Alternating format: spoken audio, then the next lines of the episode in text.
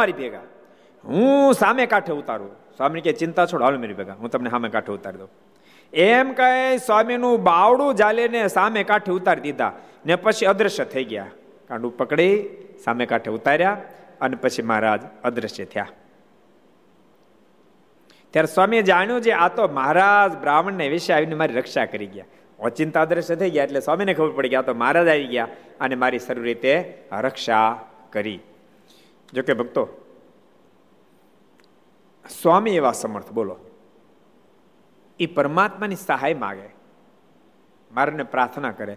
બાકી સ્વામી એવા સમર્થ છે. મુક્તાન સ્વામી ધારે તો નદીના પાણી ઉભું રાખી દે. સ્વામી પણ કાંઈ જેમ તેમ નથી. પણ મહાપુરુષો સદૈવને માટે યશ પરમાત્માની ઉપર ઢોળતા હોય એની ખબર છે કે જે કાંઈ સામર્થ્ય જણાય છે, એ મારા ભગવાન વતે છે, તો જેની સામર્થ્ય છે, એને જ યશ મળવો જોઈએ. એટલે ભગવાનને માથે એ નાખે છે. અને બોલતાની જ્યાં સુધી ભગવાન ઉપર નાખતા રહે, ત્યાં સુધી ભગવાન ઠાકોરજી કામ કરતા રહે, જ્યારે પોતાને માથે લેવા માંડે જીવ કેટલું ઉપાડે કે? કહો જ્યારે પોતાના માથે લેવા માંડે, પછી જીવાત્માનો પરમાત્માનો સંબંધ વેગળો થવા માંડે. માટે આખી જિંદગી યાદ રાખવું. સંતો, પાર્ષદો, કોઈ આપત્તિ વિપત્તિમાં આપણે ભગવાનને પ્રાર્થના કરીએ અને ઠાકોરજી પ્રાર્થના સાંભળે અને કોઈ કામ થાય, તો એથી કરીને આપણે ક્યારેય પોતાની જાતને મહાન સમજવી નહીં. હું તો કહું, આપણે બધા મહાન છીએ. આપણે બધા મહાન છીએ, કારણ કે સ્વયં પરમાત્માની પ્રાપ્તિ થઈ છે. જેને પરમાત્માની પ્રાપ્તિ થઈ, એ તો હું તો એમ કહું એ આઠ વર્ષનો બાળક હોય તો ભલે એસી વર્ષના દાદા હોય તોય ભલે એ ત્યાગી હોય કે ગ્રહસ્થ હોય, જેને પરમાત્માની પ્રાપ્તિ થઈ, નિષ્ઠા દ્રઢ થઈ, એ તો સત્શાસ્ત્રો વાંચો, સંતોનો જોગ મારો, ભક્તોનો જોગ મારો, સત્સંગના જોગ મારો. તમે તમે એ નિર્માણમાં વયા જાઓ. જગત ખોટું કરવા કરતા ભગવાન સાચા છે એમાં વળગવાનો પ્રયાસ કરો. સંતો ભક્તો ખૂબ પ્રેમ કરો. રોજ મંદિરે જવા નિયમ રાખો. મંદિર બેસીને ટાઈમ હોય તો દસ માળા, પચીસ માળા ઉંમર પણ માળા ફેરવો. ધ્યાન કરો. સત્શાસ્ત્ર વાંચો. ઘરમાં કથા વાર્તા કરો. તો તમે મહેલ જેવા બંગલામાં રહેતા હશો તો તમને બંધન થશે અને અને ભગવાનમાં જોડાણ થશે. સંતો ભક્તો જોડાણ થયું એટલે ભગવાનમાં થયું. મારે પ્રથમના ત્રીજામ કીધું. અંતકાળે સંત યાદ આવે, બ્રહ્મચર્ય યાદ આવે, પાર્ષદ યાદ આવે, હરિભક્તો યાદ આવે, કોઈ પણ યાદ આવી જાય, સમય ઉત્સવ યાદ આવે, એને અવલંબન કરી મારી મૂર્તિ યાદ આવી જાય અને જીવાત્માનો બેડો પાર થઈ જાય છે. એટલે જોડાવ ભગવાનમાં જોડાવ એવું એવું એવું એવું શેડ્યુલ જ પોતાના જીવનનું બનાવો કે સહેજે સહેજે ભગવાન સાથે જોડાણ થાય. સત્સંગમાં જોડાણ થાય, ભગવાનના સંતો, ભક્તો સાથે હેત થાય. હેત થાય ને તો બેડો પાર થાય. એ કેવું હેત થતું છે? હેત કરનારને આપણને ગજબ લાગે. એક સરસ પ્રસંગ તમને કહું. સદગુરુ ગુણાતીતાન સ્વામી બીમાર થયેલા. જુનાગઢમાં જતા. સ્વામી ધામમાં તો ગોંડલ ગયા, પણ બીમાર થયેલા. અને ઘણા બધા બીમાર થયેલા. એ સમાચાર બધી બાજુ પહોંચી ગયા. એક ગામમાં એક આહિર પરિવાર. એને સ્વામી સાથે ખૂબ આખા આહિર પરિવારને સ્વામી સાથે ખૂબ હેત એ ભગત તો ખેતર વાળી ગયેલા, પણ એના ઘરનાને ખબર પડી કે સ્વામી બહુ બીમાર છે. અને સમાચારમાં તો અતિ દુઃખી થઈ ગયા. એટલા બધા દુઃખી થઈ ગયા કે એને એને રસોઈ બનાવવા કે મન ન લાગ્યું. પણ પછી બનાવી જ પડે. મને કમન રસોઈ બનાવી. રસોઈ બનાવીને પછી ખેતર લઈ ગયા. પણ મોડી મોડી બને એટલે ખેતર ભાત લઈને જવાનું મોડું થયું. વાડી જ્યારે ગયા ત્યારે આહિર ભગતે પૂછ્યું કે કેમ આજ બહુ મોડા આવ્યા કે? તમે જોત ખરા કે બાર વાગ્યા બોલે એક વાગ્યો ગયો. અને ત્યારે આમ આંખીમાં આંસુ આવી ગયા. અને આહિર પત્ની એવું કીધું કે તમને સમાચાર નથી મળ્યા લાગતા. સદગુરુ ગુણાતીતાન સ્વામી સ્વામી બીમાર બહુ છે કે એટલે મને ઉદ્વે તમામ મહાન તમામ મહાન છે. આ પડી જાય તો એ તમામ મહાન છે. એ કે સામાન્ય નથી. પણ એમને હું મહાન, તો એ જ સેકન્ડે પરમાત્મા આપણાથી વેગળા થઈ જાય ગોપીઓના વચન પ્રમાણે ભગવાન નાચે નહીં તો નાચવું એ કઈ બહુ ઊંચાઈ વાળી વાત નથી. પણ ગોપીઓના વચન પ્રમાણે પ્રભુ નાચે. પણ ગોપીઓને લગાડે એક સંકલ્પ થયો આપણે કેટલી મહાન. જે રાસમાં નારદને માગ ન મળે, એ રાસમાં આપણે કહીએ એમ કનૈયો નાચે. એ જ શેકણે પરમાત્મા દ્રશ્ય થઈ ગયા. રાધાજીને લઈને ભાગ્યા પણ રાધાજીને એમ સંકલ્પ થયો, ઓહો, હું કેટલી મહાન ગોપીઓનો ત્યાગ કરું, મને કાંધ ઉપર બેહારી એ શેકણે ભગવાન ત્યાંથી અદૃશ્ય થઈ ગયા. જ્યારે એમને હું મહાન, ત્યાંથી પ્રભુ અદૃશ્ય થાય. ભૂલતા નહીં. પોતાની જાતને હિને નહીં સમજતા. હિને નહીં સમજતા, હિન સમજશો તો પણ પતિત થઈ જવાશે. અને પોતાની જાતને તમે અહંકારથી મહાન સમજશો તો પણ પતિત થઈ જવાશે. મહાન છે ભગવાનના સંબંધને લઈને.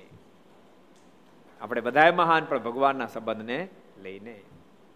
આ વાત ભગવાનના સંતો ભક્તો બધાએ બહુ સ્પષ્ટ સમજવી પડે. એક બીજો નવો પ્રસંગ વાંચીએ. એકવાર અખંડાનંદ સ્વામી જાડીમાં ચાલ્યા આવે. તેવામાં સામેથી ચાર સાવજ આવતા જોયા. અખંડાનંદ સ્વામી આવતા સામે ચાર સાવજ આવતા જોયા. પણ પોતે તેથી બીના નહીં. સ્વામી જરાય ડર્યા નહીં. કેટલી કેટલી આત્મનિષ્ઠા હશે કેટલો બધો ભગવાન ઉપર ભરોસો હશે. ને તેની સામા ચાલ્યા. બોલો હાવજની હામા આલ્યા અને પાસે જઈને બોલ્યા દે, તેરા ખા લે, ખાઈ જા. તારું ખા છે, ખાઈ જા. કારણ કે એમણે સીધો પ્રગટ અનુભવ બહુ કર્યો. સેજી મારનો પ્રગટ અનુભવ બહુ કર્યો. બહુ થઈ ગયો. એથી કરીને મારથી રસોઈ ન બની એટલે મોઢું બહુ થયું તે ભગત સાંભળે તો ભગત બધા ઉદ્વેગમાં આવી ગયા. કે, સ્વામી, બીમાર છે?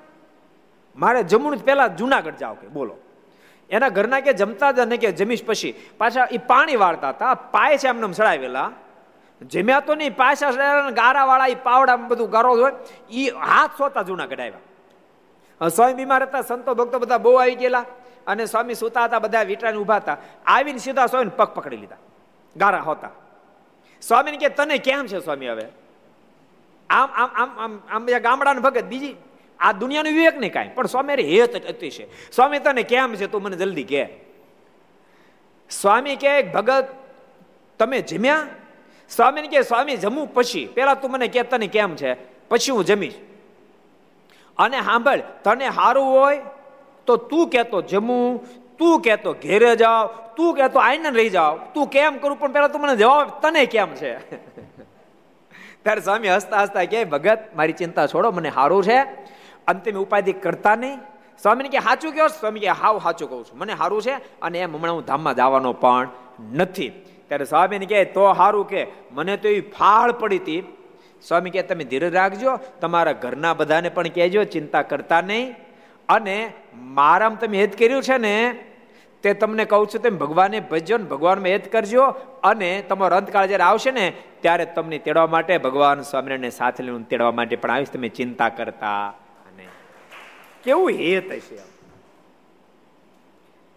એ અમુક વાત તો મગજમાં ન બે સમજાણું? એવું હેત. એટલે એને એને જો મારે મારે કહેવાનો મતલબ એને એવું હેત હતું તો એને એને ખાવું છોડવું કઠણ ન પડ્યું એ પાણી વાર્તા છોડવું કઠણ ન પડ્યું. હેત ન એને કઈ ખેતર ખોટું આ આ કૂવો ખોટો આ ખાવું ખોટું એની મોબાઈલ નથી લીધી એને. એને મોબાઈલ લેવાની જરૂર ન પડે. એમ આપણે ભગવાનમાં હેત જો કરશું. ભગવાન જો ભક્તો ભક્તો તો બધા કહેવાય, પણ ભગવાનના સમકાલીન સમયનો જે લાભ ઉઠાવી ગયા, એ તો આખી આખી વાત જ જુદી છે. લાઈવ ડીલ આવી જવું છે. સમજો? લાઈવ ડીલ આવી જવું છે.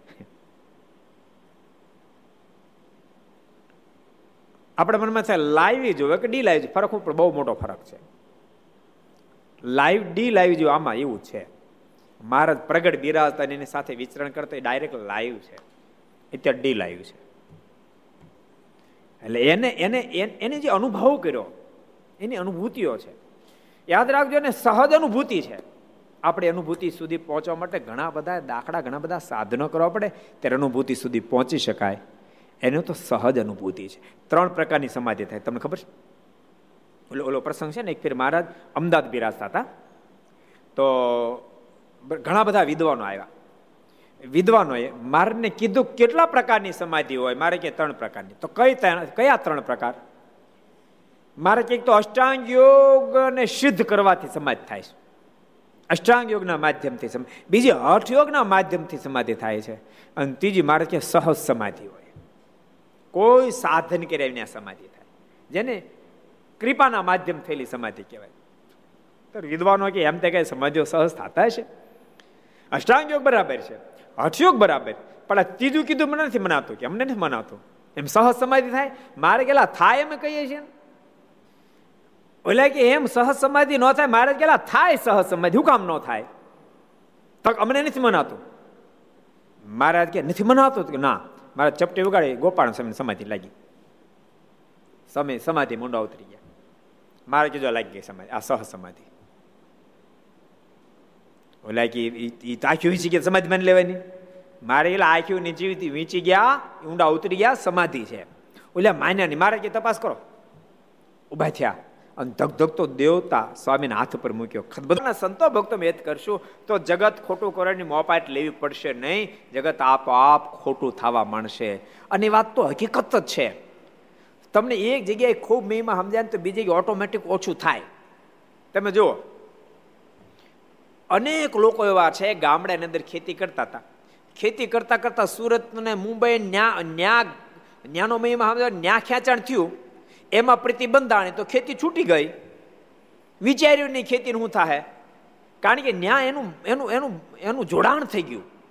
એમ આપણું જો ભગવાનમાં જોડાણ થઈ જાય, ભગવાનના સંતો, ભક્તો, આચાર્ય બધામાં જોડાણ જો આપણું થઈ જાય, તો ઓટોમેટિક જગતમાંથી આપણે વિખોટા થઈ જાય અને આથી બેસ્ટ ઉપાય કોઈ છે જ નહીં. આથી બેસ્ટ ઉપાય કોઈ છે જ નહીં. જગતમાંથી વિખૂટું પડીને ભગવાન સાથે જોડાવું, એના કરતાં ભગવાનમાં જોડાઈને જગતમાં વિખૂટું પડવું સરળ છે. જગતમાંથી વિખૂટું પડીને ભગવાનમાં જોડે તો ભારે કઠણ. જગત આખું ખોટું થઈ જાય. મને ક્યાંય મન ન લાગે, પછી મંદિરે જાય થાય કોઈ સેટિંગ મરી જાય તોય ન થાય. કે જગત આખું ખોટું, મને છોકરા મન ન લાગે ઘરમાં મન ન લાગે, ખેતીમાં ન લાગે, ધંધા, બિઝનેસમાં ક્યાંય ન લાગે, જગત મારા સંબંધીમાં ક્યાંય ન લાગે, મને પંચવીસ ક્યાંય મન ન લાગે, પછી મંદિરે જાય, પછી સત્સંગ કરી તો ભેગું થાય? ન થાય. પણ સત્સંગ તમે કરવા માંડો, મંદિરે આવવા માંડો, ભજન કરવા માંડો, સંતો ભક્તો સાથે બેસીને સત્સંગ કરવા માંડો, તો ઓલું ખોટું થઈ જાય. માટે આપણે પોઝિટિવથી ચાલી અને ભગવાનમાં ખૂબ પ્રીતિ કરશું. તો અવશ્ય આ પરિણામ સુધી આપણે પહોંચી જશો એ શબ્દો સાથે કથાને આપશું વિરામ. આવો પરમાત્માને આપણે પ્રાર્થના રૂપે પાંચ મિનિટ ધૂન કરીએ. સ્વામી નારાયણ નારાયણ નારાયણ, સ્વામી નારાયણ નારાયણ નારાયણ, સ્વામી નારાયણ નારાયણ નારાયણ, સ્વામી નારાયણ નારાયણ નારાયણ, સ્વામી નારાયણ સ્વામી નારાયણ સ્વામી નારાયણ સ્વામી નારાયણ દેવા મળ્યો દેવતા. ચામડી ખદબદવા મળી, પણ સ્વામીની સમાધિ ન ઉતરી. ઓલાયથી પોતાના હાથે દેવતાને હેઠો નાખી દીધો. અને મારને પગે લાગીને દંડ કરીને કહેવા લાગી, કૃપાનાથ, સમાધિ ઉતરાવો સમાધિ ઉતરાવો સમાધિ ઉતરાવો. મારા જરાક સ્વામી સમજ્યું સમાધિ સમાધિ ઉતરી ગઈ. અને પછી વિદ્વાનોએ સ્વામીને કીધું, સ્વામી, તમે શું દેખતા હતા? સ્વામી કે શું નહોતા દેખતા? બધું જ દેખતા હતા. અને પછી વિદ્વાનો મારના ચરણમાં ઝૂક્યા દંડોત પ્રણામ કર્યા કીધું, કૃપાનાથ, અમે સ્વીકારી આ સુધી, આમ બે સમાધિ સુધી જ પહોંચ્યા હતા. બે સમાધિની વાતો સાણી હતી. એક અષ્ટાંગ યોગ બીજી હઠ યોગથી સમાધિ થાય. સહ સમાધિની અમને ખબર નહોતી. એટલા માટે અમને જબરો તમારા ઉપર સંશય હતો, કારણ કે સમાધિની વાતો બહુ સાંભળી હતી. કે સહજાન સ્વામી, આમ સમાધિ કરાવે, આમ સમાધિ કરે આમ સમાધિ કરાવે. મેં કાલે કીધું હતું ને, આ કુબાકુલ ગ્રંથમાં એવું એમ સ્પષ્ટ લખ્યું છે.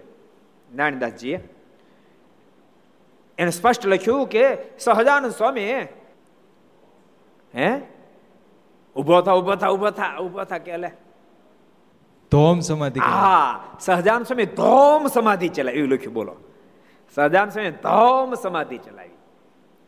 અને એના સંતોનું એટલું શ્રેષ્ઠ આચરણ હતું કે જેને કારણે સમાજ આખું ખેંચાઈ ગયો. એટલે આ આ બધા વિદ્વાનો કે અમારા મનમાં એમ તો આ આમ સમાધિઓ હતા હશે. અષ્ટાંગ યોગ વિના સમાધિ કેમ શક્ય બને? એટલે અમને હા નહોતી પડતી. એટલે સ્પેશિયલ આવ્યા હતા. પણ અમારા ગુનાને માફ કરો. અમે સ્વીકારીએ છીએ કે આપ સ્વયં સર્વેશ્વર પરમેશ્વર છો. એટલે નહીં તો અષ્ટાંગ યોગ અને અઠયોગ સિવાય સમાધિ શક્ય ન પણ આપ સર્વેશ્વર પરમેશ્વર છો. આપની મરજી પ્રમાણે બધું જ થઈ શકે છે. માટે સહજ સમાધિ થઈ શકે છે. માટે આજથી અમે તમારા શરણાગત બનીએ છીએ. એટલે પરમાત્મા ધરતી પર આવે ત્યારની વાત અલગ છે. પણ ભગવાનના ભક્તો ભૂલતા નહીં. પરમાત્મા ધરતી પર બિરાજતા હોય, એટલો જ ભાવ પરમાત્મા સ્વામી, નારાયણ સ્વામી નારાયણ સ્વામી નારાયણ સ્વામી, નારાયણ સ્વામી નારાયણ નારાયણ નારાયણ સ્વામી નારાયણ નારાયણ નારાયણ સ્વામી નારાયણ નારાયણ નારાયણ સ્વામી નારાયણ નારાયણ નારાયણ સ્વામી નારાયણ સ્વામી નારાયણ સ્વામી નારાયણ સ્વામી નારાયણ સ્વામી નારાયણ સ્વામી નારાયણ સ્વામી નારાયણ સ્વામી નારાયણ સ્વામી નારાયણ નારાયણ નારાયણ સ્વામી નારાયણ નારાયણ નારાયણ સ્વામી નારાયણ નારાયણ નારાયણ સ્વામી નારાયણ નારાયણ નારાયણ સ્વામી નારાયણ સ્વામી નારાયણ સ્વામી નારાયણ